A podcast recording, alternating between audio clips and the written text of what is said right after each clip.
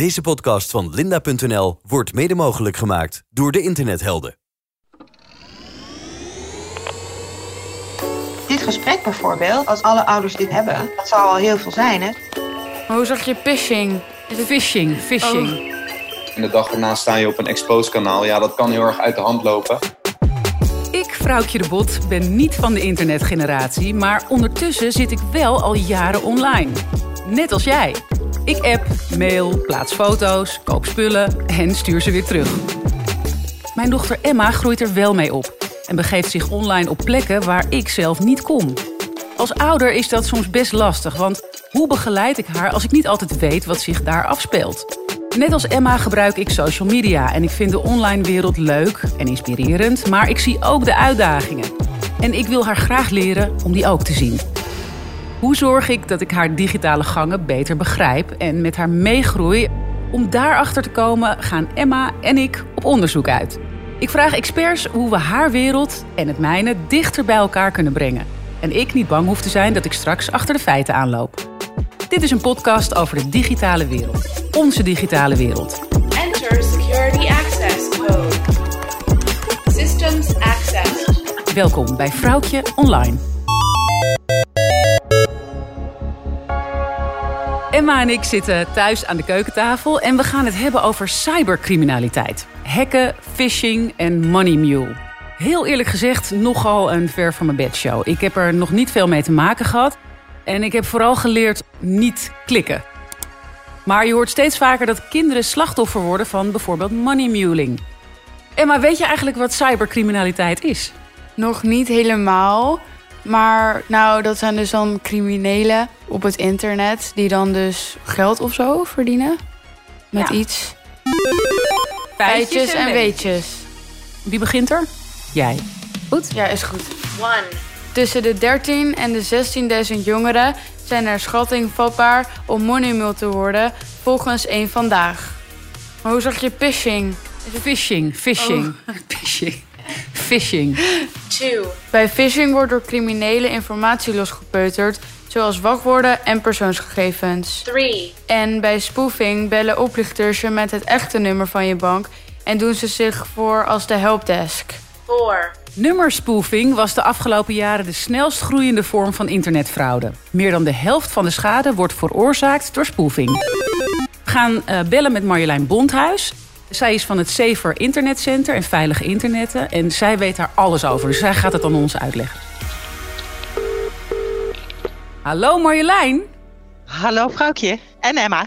Hoi. Nou, eh, we zijn heel blij dat je er bent, want jij kan ons precies uitleggen wat nou cybercriminaliteit is. Klinkt natuurlijk heel eng. Eh, online is voor criminelen ook helaas een echte wereld. Waarin ze toch proberen om jou eh, je gegevens, je identiteit eh, en het liefste dus je geld af te troggelen. Ja, En daar hebben ze allemaal vormen voor ontwikkeld. ja want eh, is dit een heel groot probleem in Nederland? Ja, dat is absoluut een groot probleem. Er wordt gewoon ongelooflijk veel geld mee verdiend. Het gaat echt om de miljarden. Oh, bizar hè? Wow. Heel Ja. veel. Ja, want we hadden het net al even over wat, eh, wat begrippen, eh, waarvan die, die ik niet allemaal ken. Hacken, phishing zijn wat bekendere begrippen. En nou hoorde ik ook over het begrip money mule. Wa- wat is dat precies? Ja, money mule is de Engelse term. We hebben het in het Nederlands ook wel vertaald als geldezel. Dus eh, dat klinkt misschien al eh, net iets bekender in de oren. Eh, in die zin is het dat, dat criminelen eigenlijk met name op dit moment jongeren ook benaderen. Of ze even hun bankrekening mogen lenen. Om er wat geld op te zetten. Eh, tijdelijk, weet je wel, heb je helemaal geen last van. Zeggen ze, zetten wij wat geld neer. En dat sluizen ze op die manier door naar een andere rekening om het wit te wassen. Of ze vragen zelfs, hè, en, dan, en dan gebruiken ze ook een soort tussenpersoon, de leuke jongens of meisjes die zeggen: Joh, weet je, mag ik heel even jouw bankpas lenen? Ah, Dus die criminelen zoeken ook de jongeren online. Ja, ze zoeken zeker jongeren online. Zowel offline als online, eh, maar op social media, waar je natuurlijk eh, waarschijnlijk zelf ook wel actief bent. Hè? En, eh, en waar je ook leuke Ja. jongens of meisjes tegenkomt die je misschien niet zo goed kent, maar waarvan je op een gegeven moment wel denkt: Oh ja, dat is echt mijn, mijn maat of mijn buddy. En, eh, en die vraagt jou dan van, joh, ik heb heel even, eh, ik heb een geldprobleem of ik heb dit even nodig. Kun je mij misschien even helpen? Hoe gaat het dan precies? Want als iemand aan mij zou vragen, toch Emma, als iemand aan jou zou vragen, denk ik ook van mag ik even wat geld dan zeg je ja, dag. Ze vragen natuurlijk niet om geld. Hè. Dus in eerste instantie proberen ze ook een beetje je vertrouwen te winnen. Wat wij ons moeten realiseren hè, als, als, als ouderen, is dat voor jongeren toch die, die wereld online en offline gaat in elkaar over. En waar wij nog denken, dit is een onbekende, is voor hen, als ze daar al een tijdje contact mee hebben, is, uh, is een vriend. En jij ziet er eigenlijk geen kwaad in als Ja, jongere. ze, ze proberen echt je vertrouwen te winnen. Ja, Ja, want hoe is dat eigenlijk Marjolein? Emma is hartstikke jong. Loopt zij op haar leeftijd al risico's? lagere schoolkinderen kun je nog heel goed begeleiden. Die zetten hun eerste schreden online, doen wel al veel, maar willen ook nog wel met je in gesprek en, en naar je luisteren. En op het moment dat die, ja, die middelbare school en die puberteit wat meer nog eh, komt, maak je dus meer vrienden. Alles draait om je vrienden, om je identiteit. Ouders nemen dan ook wat meer afstand. Maar Ja. wat wij, ook wat wij wel soms zeggen, hoor. ja, daar weet Ja. ik alles van. Ja. Alleen eh, ook online zul je zien in die brugklas straks dat gaat als een speer. En Emma klinkt nu heel verstandig. en ik denk dat ze dat nu ook is. Maar als ze straks, weet je, net een paar jaar ouder is. En ehm, misschien wel online verliefd wordt op een jongen. Of ehm, hè, dat je denkt, oeh, die, wel, eh, die ziet er wel heel leuk uit. Dat er dan nou, een soort Jaapie Krekel op haar schouder zit. Omdat jullie dit gesprek al gevoerd hebben. ja. Waarom kan ik geen wachtwoorden geven aan vriendinnen die ik vertrouw? Ik weet hoe belangrijk het is bijvoorbeeld om een streak in leven te houden. En als je dan op vakantie gaat en je denkt, "Hmm, misschien is mijn wifi daar niet zo denderend. Ik geef een vriendin het wachtwoord, dan kan zij voor mij eh, waarnemen, zeg maar. Hè? Als, ik, als ik Mhm. niet ben, kan zij elke dag een post doen. Kijk, dat kan als je hele goede vriendinnen bent en je vertrouwt elkaar. Alleen je weet niet hoe lang iemand nog een goede vriendin is van je. Of hè, misschien eh, Ja. eh, eh, krijg je wel ruzie met elkaar. Of, of ze vergeet het. Of ze denkt, ik haal een grapje uit. Haha, dat is lachen. ja. En dan kan je er niks tegen doen, want je hebt eigenlijk iets wat heel erg van jou is, weggegeven aan iemand anders. Volgens mij twee vriendinnen of zo, die weten dan wel mijn wachtwoord bijvoorbeeld. Maar die, Ja. die ken ik dan dus ook heel erg goed. Ja, dus ik, ik begrijp dat wel. En, en soms deel je zelfs elkaars account. Als ik nog aan mijn dochter terugdenk, die deed dat ook. Eh, als ik je dan toch een, een, een soort waarschuwing mag geven, ik zou het niet doen. Weet je, dat jij wil de controle houden over wat jij post. Maar straks leer je weer allemaal nieuwe kinderen kennen. Ja, maar dan zou ik dan dus, dan dus niet eh, mijn wachtwoord dan ook geven aan hun. Yes, het is gelukt Marjolein. Hey, ik wou het nog heel even met je hebben over phishing, Marjolein. Want eh, Ja? bij mails van onbekende dingen met linkjes erin en zo... heb ik natuurlijk altijd ge- eh, geleerd niet erop klikken. Ehm, maar ik kan me wel voorstellen dat criminelen steeds creatiever worden... in het maken van die phishingberichten. En eh, hoe doen ze dat en, en waar moeten we op letten? Nou, je moet heel goed altijd kijken wie de afzender is.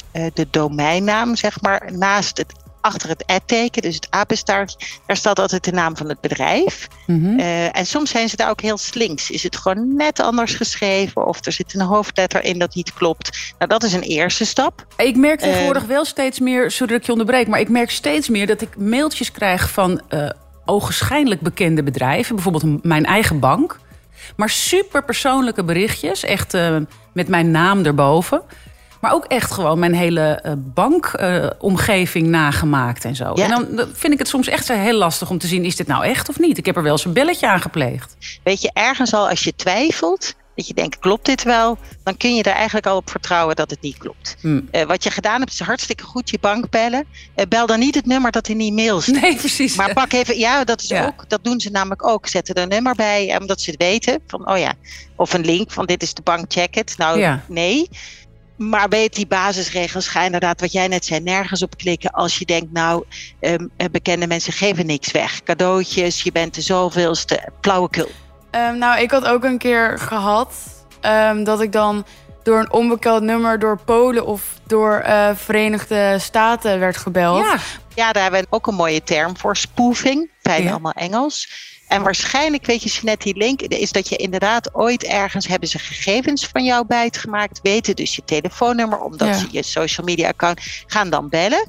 En wat ze eigenlijk proberen is of om je ehm, over te halen. Ze zeggen, kun jij even, hè, ik ben van Microsoft, ga eens even, er is, eh, we moeten een update doen. Je moet even inloggen op je account. Niet doen.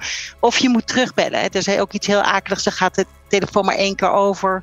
En dan hopen ze eigenlijk dat je terugbelt. En dan gaat er ook een of andere geldtikker lopen. goed, spoofing heet dat dus. We hebben money mule gehad, phishing, hacking. Volgens mij is het helemaal... eh, Helemaal klaar. Helemaal duidelijk.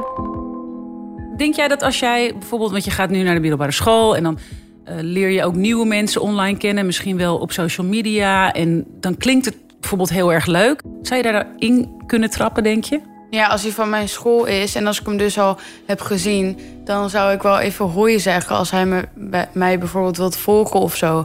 Kijk, als iemand je vraagt om een bankgegevens of hoe aardig Gewoon die... zoiets. Ja, dat je het eigenlijk sowieso altijd nee moet zeggen. Nee, maar dan zou ik het ook niet doen. En dan zijn we nu bij de stellingen. Als er in de adresbalk HTTPS voor de URL staat en er aan de linkerkant een slotje staat, kun je deze website altijd vertrouwen. Heb je dat wel eens gezien, Emma? Nou, als ik bijvoorbeeld YouTube opzoek op Google, dan zie ik dat daarvoor wel altijd staan. Ja, het is een indicatie dat hij eh, veiliger kan zijn, maar hij hoeft niet altijd veilig te zijn. Een website heeft geen colofon, about of contactpagina nodig om betrouwbaar te zijn. Wat is eigenlijk een colofon? Nou, colofon is ja, eigenlijk een soort wat een aftiteling ook is bij een tv-programma. Dus een soort van kast? Ja, de, de cast. De cast van de website. Ja, weet je wat belangrijk is? Eh, iedereen kan op internet publiceren. Het is natuurlijk echt een vrije plaats. Dus dat betekent dat er veel betrouwbare, maar zeker ook heel veel onbetrouwbare informatie te vinden is. En eh, ehm, om een kwaliteitscontrole, dus eigenlijk eh, ehm, te, te doen, moet je dus zien wie, van wie komt deze, deze informatie eigenlijk. Is dat van een ziekenhuis? Is dat van een journalist?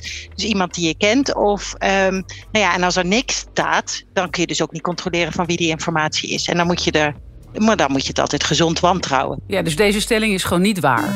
Niet waar. Als een website eenzijdig iets belicht, is het slim om meteen na te denken over de achterliggende motieven. Ja, dus eigenlijk, Emma, is het zo dat als je een website bezoekt, eh, dat je altijd goed moet nadenken wie heeft deze website gemaakt. Toch, Marjolein? Ja, absoluut. Kijk even wie, van wie die informatie komt. Is dat een onafhankelijke partij, dus inderdaad eh, een journalist? Of is het iemand die eh, jou wil overtuigen van iets, dus of, of heel commercieel iets wil verkopen? Ja, en eigenlijk eh, moet je dus goed opletten, want als een partij je iets probeert te verkopen, kunnen ze dat heel handig aankleden. Dat het net lijkt alsof het een onafhankelijke partij is. Precies. Eh, Dus, dus kijk even of je ook de feiten kunt controleren. Zijn er bronvermeldingen bijvoorbeeld? Hè? Dus kun je achterhalen waar de informatie vandaan komt. En, en dus wie die informatie geeft. Dankjewel, Marjolein. Ja, dank jullie wel. En een verstandig hoor, Emma. Houd vast, zou ik zeggen. Ja, dankjewel. En dan nu? Belangrijk om te onthouden. Deel je wachtwoord met niemand, behalve misschien met je ouders. Je kunt een wachtwoord af en toe veranderen, maar het allerbelangrijkste is dat je altijd een sterk wachtwoord kiest. Gebruik voor elk account een ander wachtwoord. Verander je wachtwoord bij vreemde gebeurtenissen. Verander je wachtwoord ook als een dienst waar je zelf een account hebt of had een datalek heeft gehad. Wat is een datalek? Ehm, een datalek. Nou, ik heb het even opgezocht. Een datalek is als informatie van een bedrijf, gevoelige informatie, op straat komt te liggen. Dat betekent dat iemand wachtwoorden weet van het bedrijf en dat op die manier gevoelige informatie naar buiten is gekomen. Oh ja. Bij sommige accounts kun je kiezen voor extra veiligheid met twee-stapsverificatie.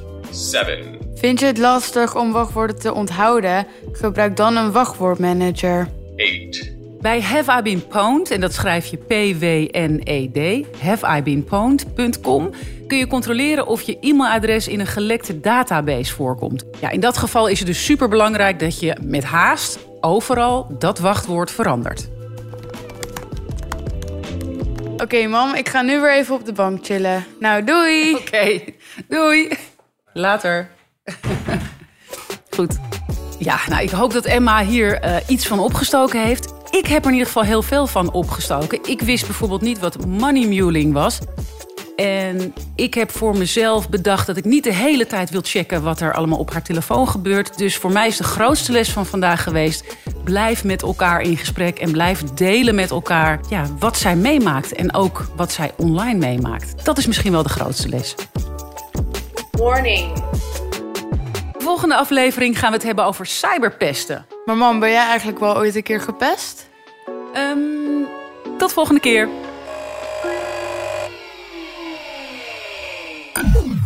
Deze podcast van Linda.nl werd mede mogelijk gemaakt door De Internethelden. Een programma om jongeren veiliger en zelfverzekerder de online wereld te laten ontdekken.